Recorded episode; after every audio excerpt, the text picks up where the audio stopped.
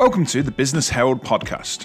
The Business Herald is a weekly roundup of all of the top UK business news stories by email, social media, and this podcast. The podcast will feature some of the week's main stories, and we'll be joined by various business people on each episode to discuss the week's news and how it might impact a smaller business like yours.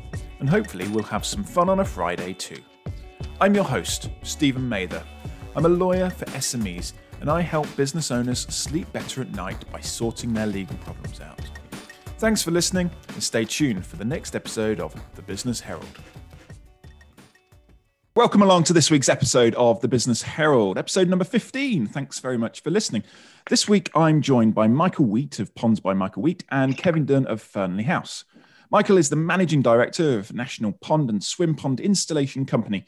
He's taken the company from nothing to over 30 staff and 2 million plus turnover over the last 10 years, including an increase during COVID lockdown. He's an avid learner and loves helping other small businesses to avoid them making the same mistakes he made.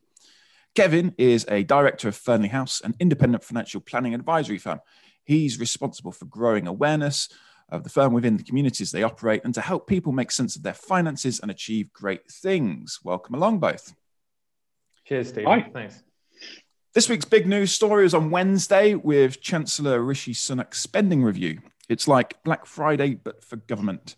He's going to spend millions and billions in lots of places, but warned that the economic emergency is only just beginning. The economy was 11.3% smaller this year, and he says it will take five years for it to get back to pre pandemic levels. On top of that, the Office for Budget Responsibility said that a no deal Brexit would be a bigger hit to the economy than the coronavirus. We also saw the announcement yesterday of which tier are you in, which is like a rubbish version of the God tier, great, good, terrible ranking games on Twitter, hmm. but with people's lives and businesses at stake. So, plenty to discuss. Gentlemen, the general consensus in the business world seems to be that the spending review was somewhat underwhelming. And that uh, although was to be quite a bit of spending, none of it appeared to be aimed at the business world. Instead, it saw cuts to public pay, reduction in foreign aid, and, and things like that. So, my question to start things off is what could Rishi have done to make you think, wow, that would be a real help to SMEs, or has he already done enough already? Michael, I'll come to you to start with. Yeah, we, we previously had a chat about this just while we was waiting. Um, and my thoughts are I think they've done an incredible amount up to now. I think it's so easy for everyone to be so critical of what the government does. And, and I understand that's the purpose of, you know, having these kind of conversations, having podcasts and, you know, whatever the media do. But I, I really feel that, you know, when things happened in March, the end of March, my team were fearing, you know, what's going to happen next, what we're going to do. And as a company, we decided, right, we'll close the company down. And what I did was I spent a lot of time doing cash flow projections. How long could the company survive without having any work? Uh, we contacted all our clients and made sure they was okay. And we prepared for it. And then when they announced furlough, it was like, wow, okay, that's an amazing help for us. Now we only took a month out, so we didn't we didn't need to take any more than that really. So we were fortunate in that case, but that was just an absolute massive help. But I mean, it, it's almost crazy to think that furlough is going to, you know, you were saying, Stephen, before that some people are going to possibly be on furlough for a year, you know, where the government has paid their wages, which I, I just think is unbelievable that we've done that. And I understand that's going to have a lot of pressure on the GDP and us paying the money back, etc., etc. But I, I really feel like the more you give, and I find this a lot in life, the more you give, the more that's expected, the, the entitlement argument. And I just feel that I think the government are in a really difficult position now. They, they've done all they can do. They've been put under tremendous pressure to do what they've done. Um, and I think they're in a difficult position going forward. I, I don't genuinely believe that they can just keep handing out and handing out. I think at some stage we're going to have to just see what the fallout is and basically get on with life, really. Mm, no, so, I, oh, no, I think I think you're right, and I think what, what I was uh, what I've said in the past before is um, as a nation we've had uh, what a lot of people have described as uh, an, an, entitlement culture, and we normally we see that it's tabloid kind of headlines on um, people that are on benefits and they're enti- you know they, they think they're entitled to things, and what we've almost created by the um, the government's extravagance in uh, in subsidies is more people that feel they're entitled to have handouts. Um, so, as I was uh, saying, the stats now show that there's going to be 3 million people still on furlough in March. Um, and, uh, and, and those people are still, you know, sitting there going, well, you know, I, I, should have more. And yet they will have been paid by the government 80% of their salary for effectively a year. Um, and, and I think that there's, um, you know, that there is that entitlement culture of people expecting stuff, expecting stuff. Uh, interestingly, there's um, the, the the excluded hashtag excluded is the thing that uh, that's on social media. These are the people that are um, sole directors uh, of their own company and therefore not eligible uh, uh, not eligible for to claim furlough, not eligible for the self-employed grants, and so they are you know they excluded. And there was a question asked after the spending review of Rishi on it, and and he basically said that there, there aren't any people that have been excluded from that from the handouts. And to some extent, that's probably true in that they could still get business, you know, bounce back loans. They could still get some sort of uh, furlough payments, etc., etc. Um, but Kevin, what do you think? Could, could Rishi do some more, or is he, is he reached the end of the line? What are your thoughts? Wow, there's lo- loads of things, loads of things to consider there. I certainly don't envy his task. Um, uh, is is is it's a bit of a thankless task, really. What is what is having to do? Um, uh, if I is similar to what Michael said, really, is, is and again what you guys were, were mentioning earlier that it, it, can he do more? It, thrown so much money at it. Um, there's an, an argument, an old argument. Um, it's almost like, like pub talk, really, where it's, people might say give everyone ten thousand pounds with the proviso they have to spend it on high street or to get the high streets re- revitalised. And it's kind of almost what he's doing is just chucking money at everyone, just spend it and try and keep the economy alive. Um, it's I don't know if it's well, it's certainly not sustainable. There's at some point it has to stop. Um, also, as well, I guess people are getting money people, certain people are having money thrown at them in, in, in certain industries. Um, people are still making money, and we're not been, we're not really been able to spend it on on anything other than Amazon, really. so, um, uh, again, Amazon are loving it. Yeah, Amazon are loving it, and the bigger corporates are, are loving it more. And again, just going out and about during this latest lockdown, um, the the, the shops and everything that are open seem to be the big stores and the independents and the smaller stores are not open. So it just seems it just seems a bit crazy. I, I, it's a thankless task to have had to throw all these rules in the mix relatively quickly, certainly for governments in government timescales when it can take months and years to get things passed and they're just kind of making it up on the spot. Um, and I guess so. I'm throwing loads of things at you here, guys, but yeah, I guess also these people who are making all the rules, they've they've got no real, um, or not. I don't want to sound too revolutionary here, but the people who are making these um, um, rules and the spending plans and, and and the like on on the fly, they've not got no real business, or a lot of them have got no real business experience between them. So they've not run businesses from the ground up. They've not um, necessarily employed loads of people they've not ran they're not it's, it's not like ceos of companies that actually know what businesses might want. Um, and they can't feel it. They don't don't seem to feel the workers and feel what, what's happening as, as much as they could.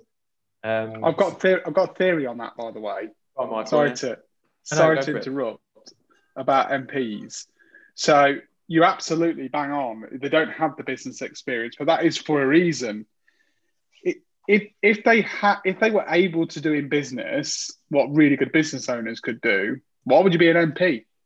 No, I, why would yeah, yeah, yeah why would you why would you have 70 grand a year and get all the stick they get? The reason they do that job is because they can't, or they're not able to, or they're not able to the personal growth to run a business. No, that's I, the problem. I, have I've heard that. I, uh, no, I completely agree, Michael. I, I've, I've I'm sure I heard something. Again, it's I, fairly recently, people moaning about MPs getting a pay rise, getting paid. I don't know. I don't, I'm not sure what the prime minister's on, but he's certainly not on as much as the um, CEO of Lloyds Bank, who's probably no, nowhere near millions and millions. But I'm not I think sure it's hundred grand a year. I think something. Yeah, like 100, 100, yeah, 100 grand a year. In some companies, that's like middle middle management almost, senior management. But who I'd want running my country. I'd much rather have the um, Antonio Horta Osorio running my company, running my running my um, running my country rather than Boris. Bless him. But the reality is, they're never going to want to run the country because no, why would you want to do it for that money and all the stick they get? So, because of how we're set up, we're kind of stuck with that. That is the kind of government you're going to have, isn't it? So, you know, we, because of how we, it is set up. Should we look to again? And is is that whole is that whole model flawed in how we how we elect people to run our country? Should should it be should it be imagine if you went for a, a multi-million pound job or even a, a, million pound a year job you was going to employ somebody for even like 200 grand a year whatever you'd, they'd go through a number of interviews and they'd be really strict you'd have loads of candidates and i don't know I, am not sure but um, yeah if yeah, you wanted someone really highly qualified to run the country let's say you you would easily pay them a million pound a year you would say yeah. that the job is is absolutely worth a million pound a year the problem with that is always going to be is convincing the nation. Like, unfortunately, a very small percentage of the nation would agree that's the way to go, and to get someone absolutely qualified that can make these big decisions. But but unfortunately, that's that is just not, never going to happen because it would have to be a big revolutionary change, and it's not necessarily the change that most people would support. No, um, well, I, I, listened to a podcast uh, relatively, probably about a year ago, and there was a there was a charity in America. It was it was one of the biggest charities. Uh, forgive me because I can't remember the name, and the necessary details. So the details might not be exactly bang on, but they they of their they used to raise millions and millions of pounds, but they used, they also had a payroll of a good few million on the payroll, and I know their CEO was on again, probably half a million, for example. And then they hmm. got loads of downward pressure to say, actually, this this can't happen. You can't pay your CEO what, however much money to run a charity. It's not fair. And they got loads of pressure to reduce the salaries, reduce the workforce. And as a result, I think the, the uh, charity either folded in the end or completely reduced. So the amount of money it was actually making was just less. And again, the same argument that these really intelligent people, why, why would you be a CEO of a charity and earn a hundred grand and get loads of hassle and be, ri- or you could earn a million and just do some work for a, and the irony is as well, this person said I could earn more money and I can actually donate half my salary, half a million of my salary, and it'd be so I'd be giving more, I'd be donating more, but actually the country would be worse off because I'm not actually helping them raise loads of more money. Thing. So mm. it's a, a funny anomaly. But could yeah. could where, where I'd like to see the spending going, guys, in my opinion, that I don't think they've hit enough. They've, they've hit enough of the um, of the points are um, environmental and green, and I think it's a, a massive opportunity to to really um, really change change our country, change the world, um, and we lead the way in some respects. But I just think we could. It, it just it, we could completely yeah, we, we could go to town on it really. And there's loads of arguments in the world to do with. Um, again, I, am I'm, I'm a sucker for a Netflix documentary, and I'll watch I'll watch a Netflix documentary, and I'll think that's gospel for the next week until I see a documentary with the counter argument, and then I'll think that's gospel for another couple of weeks. But I've, I've, I've watched a lot of documentaries about veganism, and it's it's a very compelling argument about veganism and um, and how it, it, how it contributes completely to climate change. I don't know what your guys' thoughts are on that. Yeah, I've, watched the, I, have watched the other documentary. Yeah. um, um, I wanted to come back to a point that you you, you mentioned um, uh, a little bit earlier on in that uh, epic speech that um, that tended with we've tended with something you don't want to talk about. Yeah. um, but uh, it, it's the smaller smaller businesses, the smaller operators that have uh, that have closed. They're the ones that have been kind of shut down in in the lockdown, with the bigger ones um, that have been somehow magically been able to operate. And there's another perhaps controversial viewpoint on that, which is that it's just the way in which the businesses have chosen to adapt um, and recognize the problem and go, okay, how are we going to deal with this? So, so for instance, um, when we had um, Dominic Gummersol on from Lumbers, you know, he was talking and, and his competitors like Goldsmiths um, rather than lockdown and shutting up shop, having personal appointments, which seems to be a way around uh, around the rules, um, or, or, operating click and collect type schemes, which again is a, a, you know a way of getting around the rules. You're allowed to um, to kind of do that, or going to a delivery based model and doing that. And and so the controversial viewpoint would be, well, is it that uh, just that these small businesses uh, haven't had that desire or haven't had the knowledge to learn, change, adapt, and do something a bit different? And, and Michael, I guess your business. Um, during the, the, the lockdown, or maybe after that initial period, has had to do some changes um, to the way in which it's kind of you know delivered or, or worked and tried to get new clients. Um, and you could have had yeah. two options. You could turn around and go, no, shut the shutters down. We're, we can't do anything. No one's going to buy a pond that's fifty thousand pounds because lockdown, pandemic. Or you can do something about it and change. Yeah, yeah, yeah. I'm listening to you going. I really agree with this. Yeah, this is this is definitely down my street of thought. I remember we uh, where we used to live. Behind us there was a pub, and the pub had completely closed down for obvious reasons during lockdown. This is earlier in the year. And I said to Gemma, if I owned that pub, there's absolutely no way I'll be doing nothing. You know, I would have done takeaway beer, I would have done meals and done takeaway meals. I just think there's such an opportunity to diversify, but I do. Yeah. I, you know, I don't want to get heavily criticised by pub owners at this point, but I, I do think that sometimes there's a bit of a mentality of, oh well, we've got to shut the doors, can't do anything about it. That's it. Okay, we'll just chill out then. And and the only reason why I'm so passionate about it is because um, people around me were doing something similar, which I found not in my business, but you know, people I know, and I, and I found it really frustrating because, uh, like I said, Stephen during um, lockdown, we so we we spent a month off site beginning of April, uh, end of March, we decided we've got to come off site. You know, things aren't um, looking good. We, we, we don't know what's happening, unprecedented times. The staff was worrying. I said, we made the big decision. We close all operations down. But I think at the time I thought it was going to be three months, but I just said, we'll just close it down for now and I'll keep updating the staff. And we had weekly meetings with all the team, kept everybody updated. This is what we're going to do. This is what we're thinking.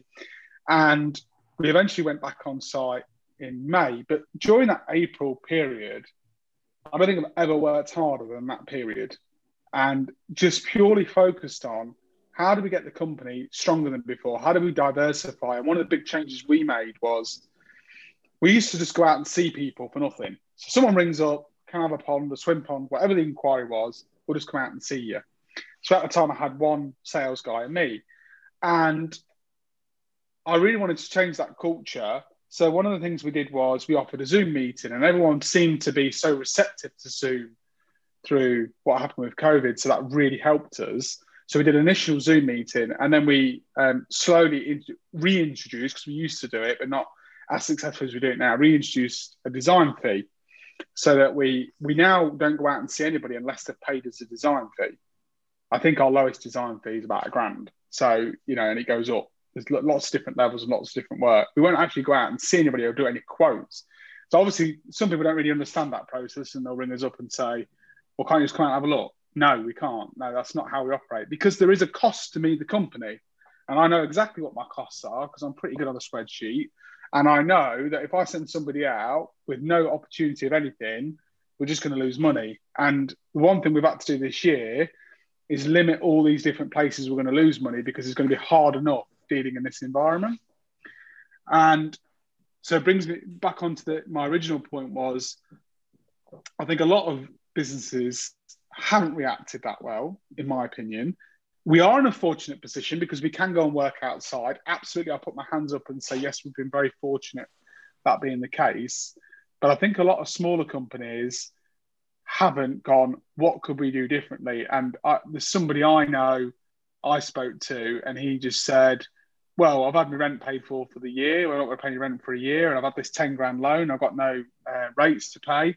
I'm happy to set a year off. I'm a bit annoyed I've had to come back work really. And he was the owner of the company, and I just thought, I wish I could be like that. well, I don't wish I could be like that. I'm really pleased I'm not like that. You know that actually, yeah. I kind of looked at my team, and at the time, I think we employed 20 people, and I went, you know, all their livelihoods are in my hand. My family's livelihoods in my hand, and I, and I just felt that I've got to work that much harder so that the business benefits from it. But that's why we kind of have this, you know, I know people don't like capitalism and, and I understand that, you know, people want to move to the left and all, and I get that, and I get that we should have this well where we all work work with each other, but ultimately, there's always going to be people out there that are going to work a lot harder to have what they have, and in my opinion, they should be rewarded because of that. So if you're going to work really hard, you're going to put the time in, you're going to learn from your mistakes, you should be rewarded for that. And I do feel that yes, some people have had no choice through the pandemic. I accept that but I don't think everybody has done everything they could do. So uh, I hope, I, I, and you mentioned company directors. I, I wrote it down because I just wanted to mention this. I remember at the time a lot of people was kicking off, and when they first started furlough, a lot of company directors were saying, "Well, this isn't fair. I can't claim seventy five percent of my earnings or whatever." And I, and I wrote a few things on Facebook, and they didn't all, all go down so well. And I said, "Well, if you was paying yourself a wage and paying national insurance, then you would be able to claim, you know, up to whatever it was, two and a half grand. But because you've been paying yourself a dividend, then that kind of doesn't work for this system. But actually, paying a dividend is a way of paying less tax. And anyone that says any different obviously doesn't understand why it's done. It is a way of paying less tax. So, because of that, you have to accept you can't have it every way for, for the same reason, a lot of self employed people complained about them not earning as much money. I've got a real rant here, haven't I? Yeah. Um, but, but, but ultimately, with self-employed, the self-employed people, you, people, are saying, yeah, but they go off my accounts, and that's not the actual reality of it. Yeah, yeah. and why is it the reality?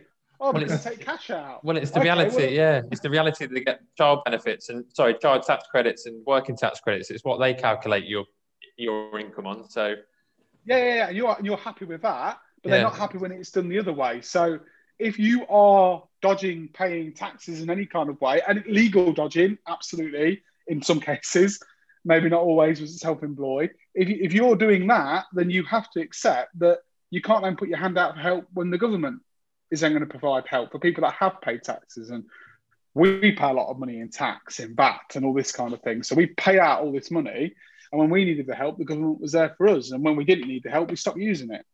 So, you know, but that, so yeah, I found that a little bit frustrating in this period. And, and when I've expressed some views, I, I got attacked a little bit on Facebook for it. But I, you know, it's just the way I felt about it that. You know, yes, we, got, we, we can't blame everyone else for it, can we? We've got to take responsibility ourselves for where we're at. I agree. I think with your being from um, having a lot of BNI contact as well, Michael. The um, you'd probably know a lot of self-employed people that probably I can understand that not going down too well with a lot of people. So I felt I felt that, but I never voiced that because, um, well, yeah, I never voiced that because, yeah, for that very reason, really. I, I try not to be too controversial, but um, yeah, it's, like, it's probably not always a good thing. And like even like even me and Stephen, I've had arguments on Facebook with each other because it's so adamant on views. Um, it was about inquiries, wasn't it, Stephen? I'd love to take your task on that again, but anyway, that's different matter. Um, but but but sometimes when it comes to business, and I understand that like I can be quite a frustrating character where people, are, I always think this is right. And it was, you know, and like Lindsay, my general manager, would say to you, she goes, Michael will sometimes say something, he'll go back and he'll think about it, and then he'll and then he'll he'll, he'll react a little bit differently because sometimes I react a bit emotionally, like we all do sometimes. Um, and I just found a bit of the I'm not a big fan of poor me, poor me. That's that's probably one of my biggest annoyances in life. Um, is that people want to blame other people for everything. So yeah, I, I just so this whole conversation's got me going really. So there'll be clips of this being made now. They're just going to clip certain parts out of this podcast to make me sound awful, aren't they? It's it's, it's just let no, me get on with it. I I I, I like uh, having opinions and a bit of controversy because it just means that you're being real and you're being yourself, and I think that's the best way in life generally. Um, you know, you might upset some people, but other people will like it. So. Um, so that, that's that's that. I, have I'm fed up of sitting on the fence. One of the things I, uh, that you touched upon, Michael, was um, was about the, the, the taxation of things and, and, tax. There's been a couple of reports out this week. Um, so one said that uh, that the government should scrap corporation tax um, because it would have the effect of um, creating more jobs, uh, reducing consumer prices, and, um, and making more dividends, making people uh, richer, but also um, seeking uh, you know outside external investment into the into the country. But then we have the um, uh, the Office for Fiscal Studies saying that uh, that, that the um, Prime Minister and the Chancellor are going to have to breach their manifesto um, pledge not to increase income tax, VAT, or national insurance because we've got to find a way of, of finding a 40 billion tax hole somewhere along the lines. Um, so, my question to both of you guys should taxes go up to be able to pay for the support that we've given to everybody? Uh, Kevin, let's start with you. Well, I, I, I don't. It's a, the question is should tax go up? Um, I'd say it's not, it's not necessarily. I'd say no. Shouldn't shouldn't go up. Of course not. But um, it, it, it will it has to go up. I think it'd be great if we had no corporation tax. You take away all tax, wipe it all off the slate. But the, the country, we're giving away money at the minute. We're chucking away money. So it's going to have to be it, the coffers have to be filled back up again. Inevitably, a tax will go up, um, and then undoubtedly we'll have the Labour government again in three or four years' time, and and they'll chuck, chuck a load more money at stuff again, spend it all. Michael yeah, I, yes. I think that the sentiment of stop paying corporation tax, they'll spend money on growth. If it was us, absolutely I would. Yeah, I would use that money to invest into the company and help us generate more um, jobs. Absolutely. But I'm probably like a really small percentage of business owners that would treat it that way. So some business owners, the company's already big, not paying corporation tax just means more profit for them, and that's how they'll treat it. So I, I can't see how, it, as much as I would like it, and I completely agree with what Kevin said, I, I just can't accept that it's going to be a good thing long term for the country. We, we have to accept, you know, people like, I always makes me laugh how people hate paying taxes. And one of the things I always say is, well, we are in a fortunate position in this country. You only have to look at how other people in other countries have to live the governments they're under and how restrictive it is, we're in a fortunate position where I can grow a business like I have from nothing and earn, you know, good money that we've worked hard for, we've worked smart for. Well, I'm in a fortunate position because of the country I'm in. If I was born in a different country, I might not have had the same opportunities to start with, and I've had to have worked even harder to get where I got. So, part of the consequence of that is yeah we have to pay taxes. It's just is what it is isn't it? So yeah i don't accept that a way forward. And, uh, look listen we just recently moved house. They scrapped stamp duty. It came at the right time for us. We saved 15 grand you know? Awesome. Happy days, yeah, yeah. yeah i mean i was really obviously chuffed about it you know and i wasn't saying no take that money back. You know i wasn't going to do that.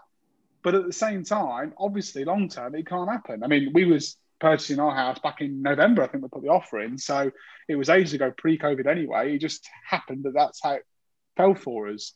So we was lucky and fortunate in that respect. But then again, we've also lost money because of how difficult it's been to kind of angle where we have been this year. So I, am sorry, that's a really convoluted answer, Stephen. No, I, I, I, think the um, the stamp duty bit is is interesting because of, of the people I know that have have, have saved the money, the 15 grand's on the stamp duty. They've not, it's not the reason why they brought the house. It's not the reason no. why they did it. They've just saved 15 grand. It's like crazy. It's like they, they literally had 15 grand ready to give the government, and the government said, "No, nah, we don't want that now. You keep it." Like, so, oh, so here's nice. here's a question then on that one. The, um, the, the boss of AO.com said this that um, talking about the retailers to Tesco's and, and Sainsbury's and that kind of thing, that the bosses should, quote, ask their mum if she's proud of them taking government funding and then paying it out as dividends right? Because they've all taken the money from the government in terms of their, their, their reliefs on business rates and effectively paid the same sums out uh, as profit dividends. Um, is it the same if you're buying a house and you've got the money ready to pay the stamp duty and the government say have it off? Should you morally turn around and go, no, no, no, oh, well, I've got the money, I can afford it, I'm going to pay my stamp duty? I suppose a lot of it depends on what you do with that money, doesn't it? So in my case, we spent a bit more money on the house and I took less dividends out of my company. Um, and to, to mitigate some of the losses we've had this year due to COVID. You know, and I don't, I don't like to use that line a lot, but we, we had a lot of struggles with supplies early on because a lot of supplies closed down. So we couldn't get stock, which meant we couldn't do the work. Um, and, you know, other than grow trees and make our own decking, that would have been pretty difficult. so I, I, I understand what people are saying, but I think the boss at AO is in a very different scenario to somebody at our level. I think yes, if you're the boss of Tesco, Sainsbury's, you know, blue chip companies, hundreds of millions of profits, absolutely, I think that they are in a really good position to say, you know what, the government, we don't need that money. And some of them have, haven't they? Some of them have gone around and said, we don't want this money for, you know, uh, looking after your, uh, employing your staff and not using furlough. Yeah. So some of them turn around and say, we're not going to have that money. And that's awesome. And, but I have to say, the money that they've saved, they've benefited by good PR. You know, it's almost like cheap marketing for them. They've yeah. gone around and they've said that, which I think a lot of the big companies are missing out on because they should do it.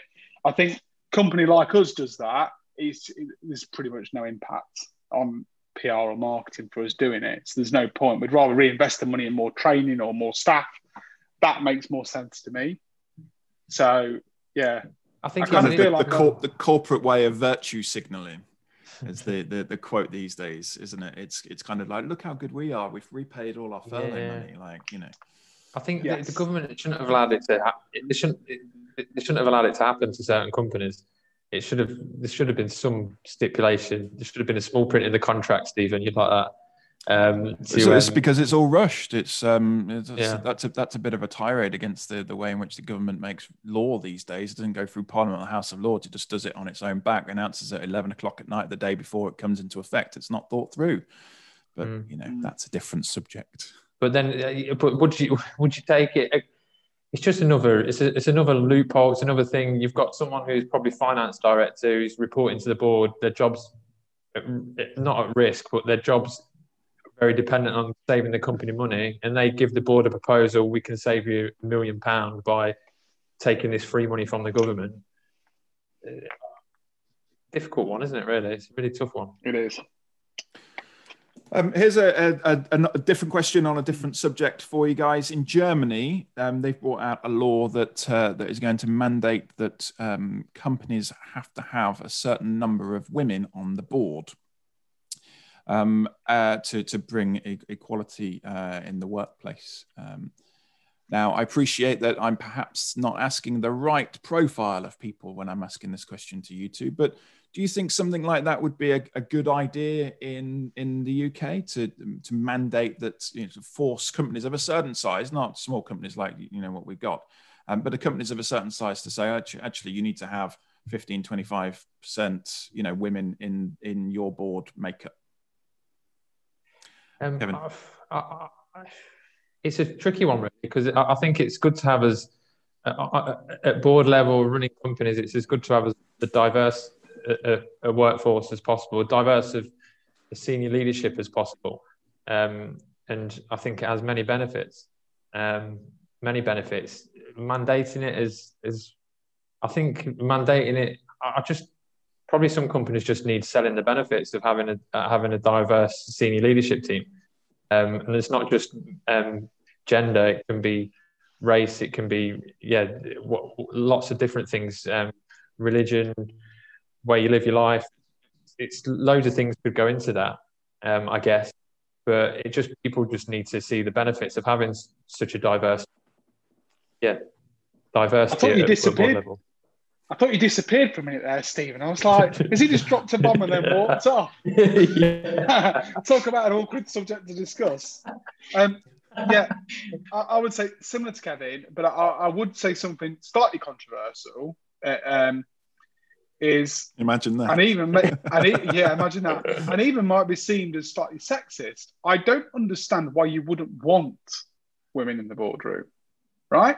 So, and, and I'm going to explain that answer in my company, in the senior management roles, I think they're mostly female, right?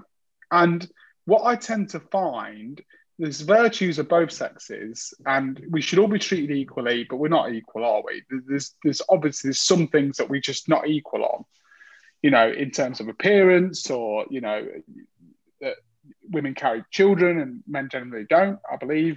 And I understand that it all wants to be equal, absolutely. But what I've generally found, and this isn't always the case, but women tend to be more organized, structured, you know. And in fact, in my business, I'm a massive advocate of. In fact, one client said to me, um, I bet you could wish you have a woman team leading every single job. And I said, Yeah, I do actually. because Lindsay, who's my general manager, used to be a team leader on site. And yes, she was phenomenal. You know, she done rings around the lads. But that but it brings me back to no, I don't think there should be a mandate. The reason I don't think there should be a mandate is because I think that it should all be done on merit, merit of individuals and what they're doing. However, I do understand because I know that I'll get thrown this at me. I do understand that's easy for me to say as a white privileged uh, middle class, according to Stephen, middle class uh, earlier on. Although I would have said working class. Um, that that's easy for me to say, and I haven't gone through them struggles. So I do appreciate it's very difficult for any of us to really make an argument to and for. And if they, if if as a society we feel we need to do that to move it quicker, then absolutely.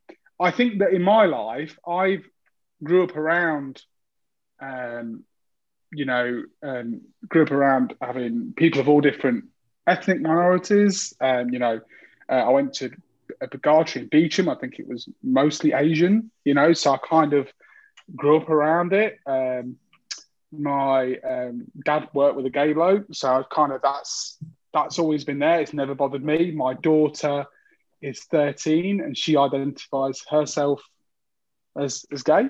And it was never a problem for me and my wife. It was, as long as you're happy, that's all that matters. I think, you know, you go back years and years, I think the response would have been very different.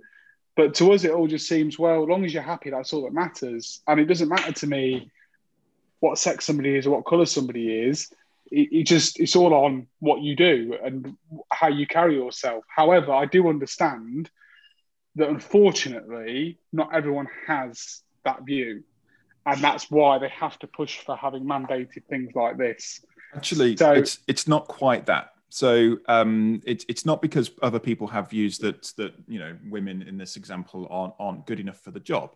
It's that the fact that because the, of the the systematic uh, way in which women don't get that opportunity, they're not they're not allowed or enabled to demonstrate to the business owners, the, the the board that they have the skills and capability to be able to do the job. So it's kind of like the the put mandate it because then the, that gives them the opportunity to shine rather than um, so to, to to go down that meritocracy approach they need that they need the ability to demonstrate their merit.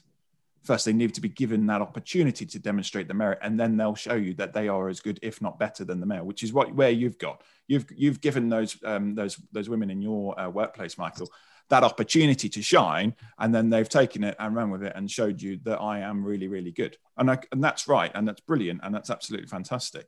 But it's it's the fact that they don't have that um, that ability to shine so we need to give them a lift up to be able it's to ama- shine. it's amazing though but I bet Michael I bet you was you didn't see a, a woman or a man standing in front of you when they went for that job. You just seen no. like a, per, a person. Can you do the job it's all about the efficiency, isn't it, and what yeah. they can do and what they what they add to it. And I think that absolutely, Steve, I do understand what you're saying. And, and I remember some, I remember reading an article once, and it kind of said, you know, the reason there is a possible reason, the reason why males get into these positions is because they they tend to be, and again, I'm being sexist to males here, I suppose, a bit more egotistical, a bit more forthright with their ability, where sometimes maybe women aren't so forthright with it.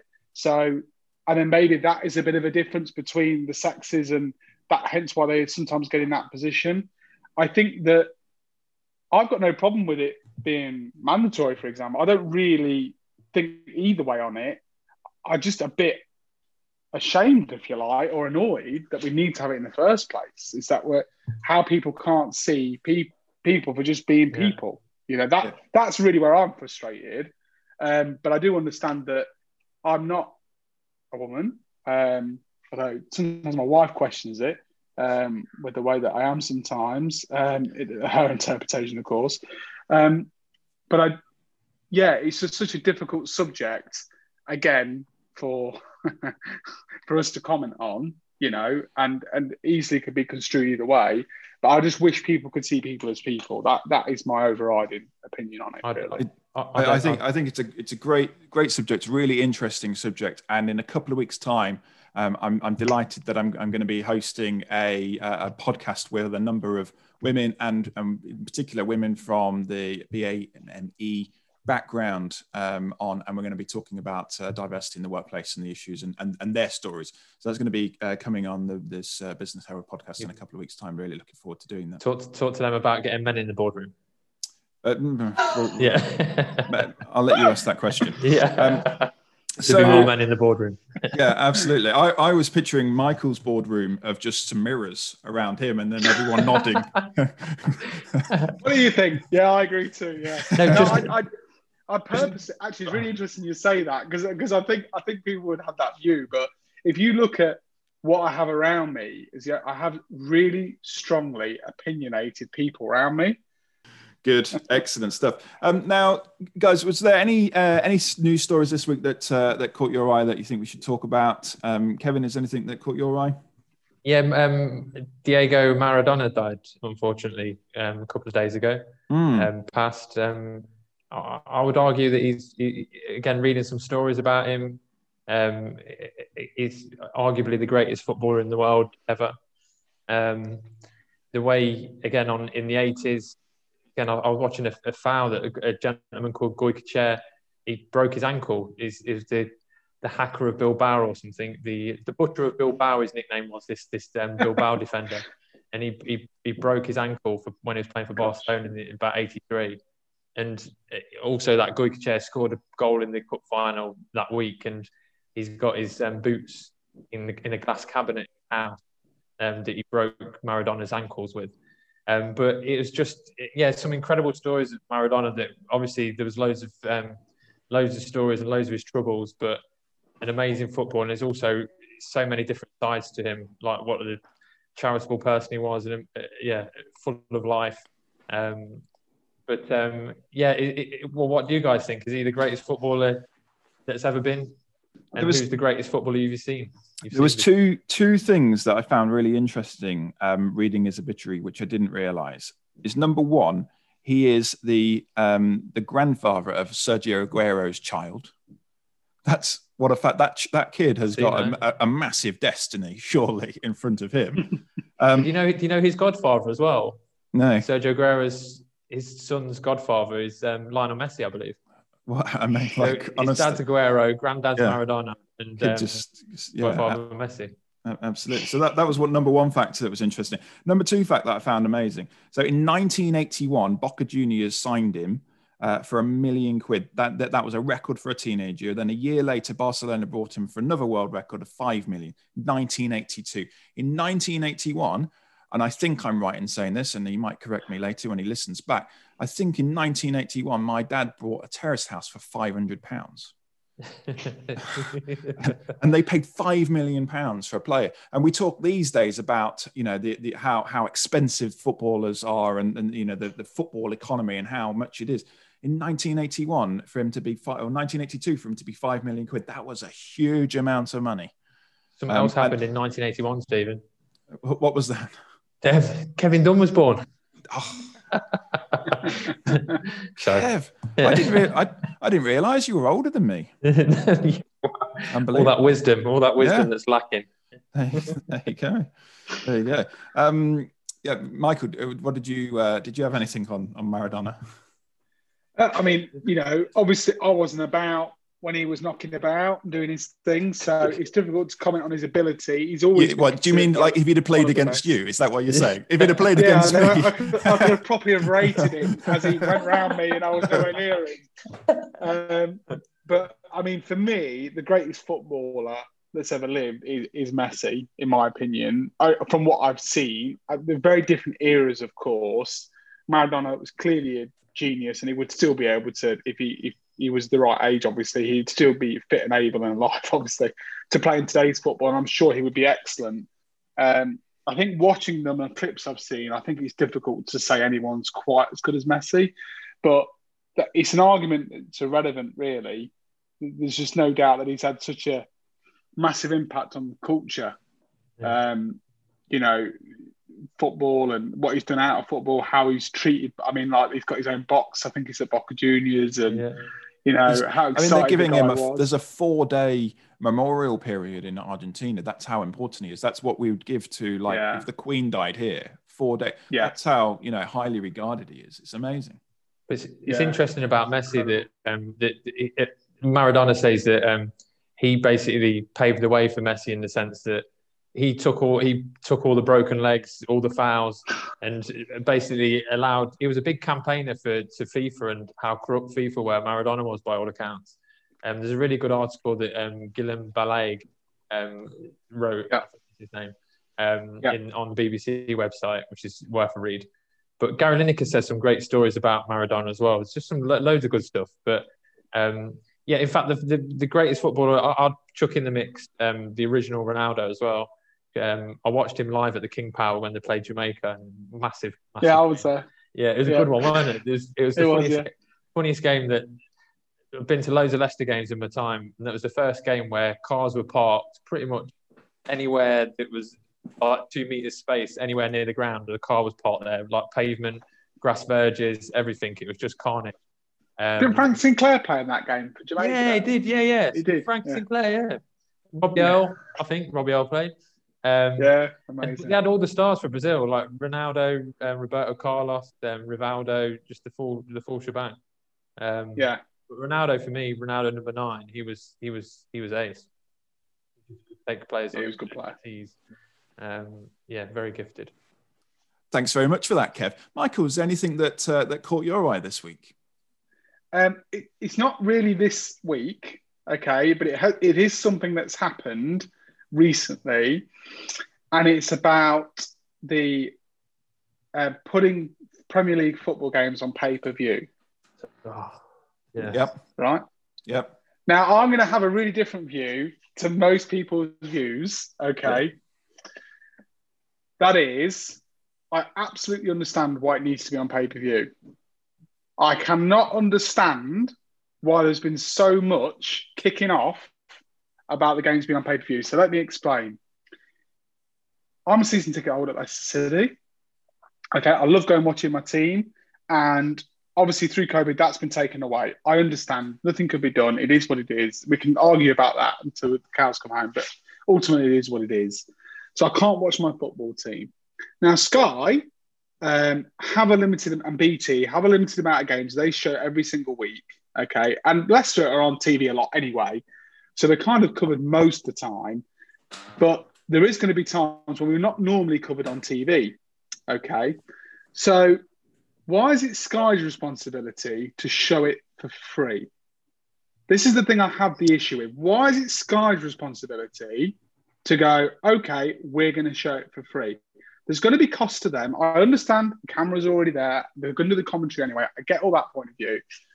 But why does it land on Sky's shoulders that they have to foot the bill and they have to show it for nothing? The cost, absolutely. Maybe it was too high. Maybe it shouldn't have been 15. Maybe it should have been 10. It would have been a lot easier for them. They probably would have sold more if it had been 10. I paid for the games that Leicester were going to be showing on because I don't care how many people talk about boycotts. I'm like, no one's going to tell me what I'm doing with my money. And I want to watch my club play football. And I don't want to watch it on the bloody stream. I want to watch it in my front room and I'm going to watch it how I want to watch it. And I accepted the cost on the basis that there's no physical way for me to go and watch the game. So I'm going to pay the cost. Mm. So, so, so I, I think that links into what we are talking about earlier on, which is the entitlement culture.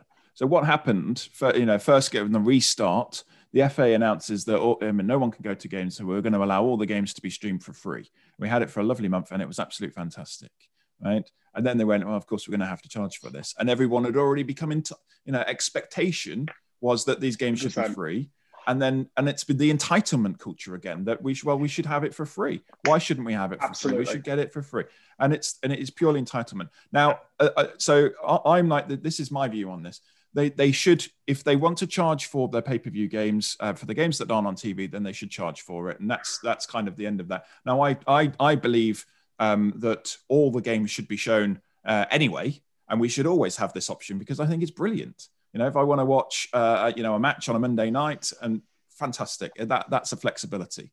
And what what I always find amazing is the same people that have that entitlement view that all these games should be now free are more than happy to pay their 100 quid a month to Sky to make sure that they get the games uh, already and their 450 quid to their club to have the season ticket, but they're 10, 15 quid extra to watch another match, which they wouldn't have paid, uh, which they would have paid if they'd have gone a season ticket because, you know, they'd have, they'd have paid for that Yeah. match effectively.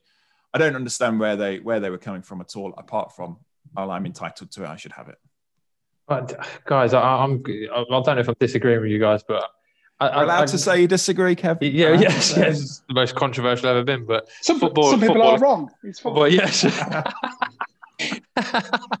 so I just think Sky, even if they did it for free, they'd make so much on the advertising revenues and stuff. They'd still make money. Uh, BBC would. I, I could do it on one of them done in sixty seconds. I could do it with a handheld camera and do it real cheap. But the, I don't think it's the entitlement culture. I just think the, money in the game is just ridiculous. It could have easily said they, they make so much money anyway and they've got an extra ability for an extra six games on pay per view.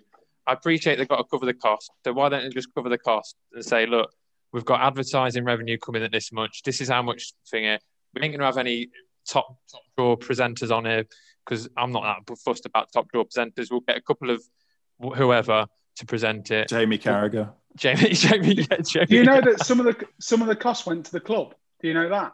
It wasn't all to Sky. I think it was fifty Well, percent no, I- of the cost. I went to the appreciate that, but again, it's, we're talking top level clubs, and it, this I was going to half mention this in the furlough as well. That some of the clubs that took furlough, and the, the money in the game is just just stonking. And what, Yeah, but isn't it isn't it all? And this is something else. I've like when people go about footballers' wages, and it, that winds me up a little bit as well because isn't it all relative, right? Them companies, they are com- they are businesses, right? They're turning over a lot of money. You've suddenly took away a lot of revenue from them. Well, yeah, it's going to impact them, and it's okay. Oh, well, they've got loads of money, but debt is debt, right? No, okay, so yeah, I, I and it's appreciate. relative what that debt is, isn't it? No, and, and, and uh, what? Sorry, Kevin. Just one, one right. thing on wages, and you did not mention this, but I just wanted to bring it up. People go on about players' wages, right? Oh, they pay too much money. They pay too much money. If they capped all players' wages and they didn't get paid that much money worldwide, where do you think the money goes then? I'll tell you where it'll go. It'll go to the owners of the football clubs. So why shouldn't the players get paid that money? Essentially, they're taking the biggest risk, can get injured, their career can end. They're, they're doing all the entertaining. Why shouldn't the managers and the players get paid that money? I think absolutely they should get paid every penny they get paid if that's what they've negotiated with the clubs. Yeah, I, I, I, I get that. Just on a, I get, yeah, I, I'd agree with that. I've not got an issue to say with players' wages. It's more the fans that, like you're saying, you've got no worries about. If the, if the thing is, I guess fans, not the fans, because the fans want to watch football. They're, they're addicted to the football teams. And with you were saying, Mark, you were saying you watch it at home, which is great. If you you would watch it at home, if they said, okay, we're going to charge two hundred pound a match, you'd still watch it at home. I would expect, or one hundred pound a match, because they've got the fans, and it's like the, the football tops that go on sale, the football shirts, free free tops every year, free tops a year, about sixty quid a top. It's obscene, obscene. They don't need to do that. You could just, but Well, again, they- well, they do because people are paying for it. That's supply and demand. That's basic economics. no, but it's, but if the That's, that's the market. but Kevin, if you if you look at football finances, there's not many football clubs yearly that are making massive amount of profit. I mean, even Leicester, who have made a lot of money on selling players, you actually look at their accounts at the end of the year, and they're not making massive and massive because they're always constantly reinvesting. You know, it's only like when they're in the Champions League, I think they actually turn profit. So I don't, I don't believe like I think it is all relative to to you, just because you turn over hundreds of millions, well, your losses will be tens of millions. You know, so you know it, it is relative to that, and I and, and I think the Premier League clubs could get away with not having fans in the grounds. I think there's enough TV Yeah, money they could get away with it. Absolutely. I understand that. But I think the one thing I do really feel sorry for is the Championship clubs, is the League One clubs, is below than that level because they can't survive without it. yeah, Um, and I do think that I, I think the easiest platform, and I know it's been spoken about, and Simon Jordan's talked about it, is, is doing like a Netflix for football. Why the Premier League hasn't invested big money into it and done it and just got rid of Sky anyway? It, you know that that surely is the platform to do. Everyone pays fifteen quid a month. You can watch whatever game you want to watch. Surely that's the platform. Well, I think that's- clubs still get the same money. That's like Amazon last last Christmas when they did Yes. the Christmas thing. It was just outstanding. Everyone was like, "What are Amazon doing?" And it was just really, um, it was amazing. I hate to say it with Amazon because they're just going to take over the world. Um, but the the well, but then yeah, it's, it's, it was a. I think that was a precursor to that really. So Amazon basically have paved the way for the Premier League to do exactly that. But Yeah. I, I, I feel just the fans they're just they're there just ready to it all everything comes back to the fans so whether it, it is subscription sky whatever it is everyone's because it's the viewers the fans paying the money and i just But they aren't paying the season ticket prices now, are they? So they've saved that money, and they were effectively. It's not as if they've got to buy a pay per view every week. It would work out to something like once every four games or something. So say it is monthly, fifteen pound a month. Well, by the end of the season, that's going to be incredibly less than what a season ticket would be. And you Yeah, can't tell me that the, the, the economics of a football match. You go and you got your car park, which is a tenner, and or, you know, or your public transport in, which is you know half of that, and then you go and have Yeah, it's you know some, some, that, yeah. some some food on it, and and then afterwards you go you know out for a, a couple of pints afterwards. Most people, even if they're going with a family, the, the going to the football match is probably a hundred quid in a day. So yeah why all of a sudden? I think are they- Sky should put it up. That's what, What- I think. Yeah. why all of a sudden are they going? Oh no, that's an issue. I don't want to pay it. well, it's the same to well that well to be fair though that comparison is the same to it's not the same we, we, we- we're not comparing the same things it's like watching moulin rouge on the tv compared to traveling on the eurostar to paris and watching it in in in, in live kind of thing moulin rouge is Exactly. probably Yeah, a bad yeah, example yeah, and the cost is I- I- incredibly less. it, it costs costs incredibly less, but it's not the same thing, is it? You expect it to be less because it's not the same experience you, you're getting. Yeah. but and I, I that is just, what they get at fifteen pound a match. It is less. yeah, it is. It that's is the less. Granted, yeah, it is less. we're turning him, Stephen. We're turning No, but they get they're, they're getting more. They're getting more for it. I just feel like they have the fans. We're turning this old boy. No, yes. No. I'm too long in the tooth for this. Um, but basically, should they don't they've not got the fans at the heart of their decisions in in these things they do, and the fans are ultimately the fans do pay for it. And I just wish they had the fans at the heart of it and made decisions. The football shirts, I, I, I don't think there is a demand there. It, it's just You know, if they'd will charged one. two pound, if they'd have charged two pound for the pay per view, Kevin, Yeah, they'd have moaned about that. Guaranteed, there'd have been people moaning about it. Yeah, They- people they just weren't going to win. They weren't Yeah. going to win whatever they did. And, and for me, they they we can't just expect they're going to give it us for free. I just I just can't accept Yeah, it. I- I- there, there has to be a cost okay, to I, it. I get it. I get I get the freebie. I get the freebies off the table. Um, but I still feel that um, they've just take the mick a little bit with the 15. They, they should have gone under ten quid. That would have been the easiest thing for them to manage the situation, wouldn't it? That that would have helped massively to have just got under that. Um, but to me, I still see it as great value. But you know, I, I won't not watch my club. So But all, then, but on top of it as well, you can't. It's not like it'd be great if you could get like a whole house full and have like a bit of a party at home and, and watch it and stuff, and everyone enjoy it together. But which you can't do. yeah, we can't really do it. Let's talk about the handball rule because I've got a controversial Yeah. view on that one as well. Okay, now we're going to be here all day, guys. VAR. So this, um, I just, I, I'll, I'll, I'll, I'll stop there. I think because this is uh, the Business Herald podcast, not the football podcast. So um, we'll, we'll, do, we'll do that When's another one? time. When's I that one, think. Steve? We'll, we'll do that one another time. I was only joking, Stephen. I wasn't really going to go on a rant. Michael, do you don't do, you do fantasy football, Michael? No, I don't know.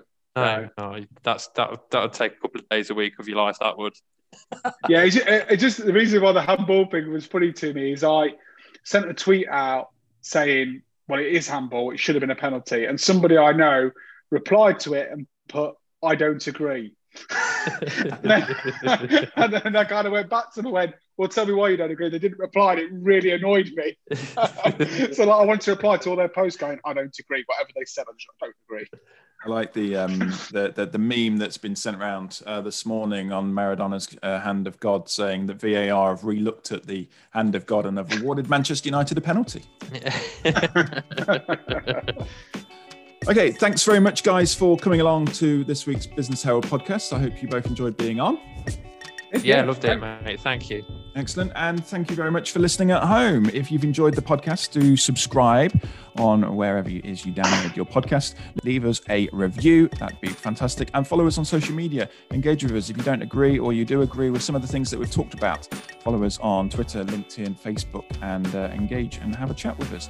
Uh, but otherwise, we'll see you uh, the same time next week, every Friday, uh, released at three o'clock on Friday afternoon. Listen to the Business Herald podcast. Thanks very much. Goodbye.